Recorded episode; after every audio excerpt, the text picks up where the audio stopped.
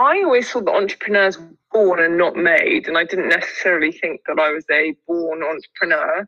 I took a sabbatical from my investing job, which was designed to be one year, and um, enrolled in a in an um, accelerated MBA program at, at, Stanford on the west coast of the US in California.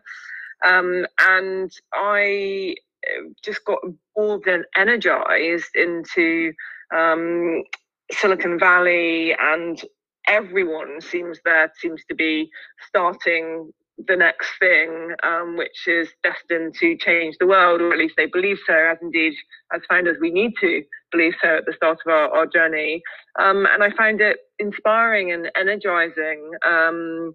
and I, I, think the other key factor which, which gave me the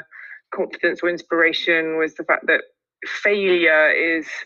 uh, celebrated might be a bit strong, but but failure is is is accepted, and um, and so that doesn't stop one taking the risk of starting something, um, which I think about in the Western world in London, England, where, which I know best. Um,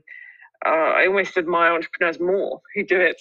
uh, here because that that I don't think is the, the case culturally.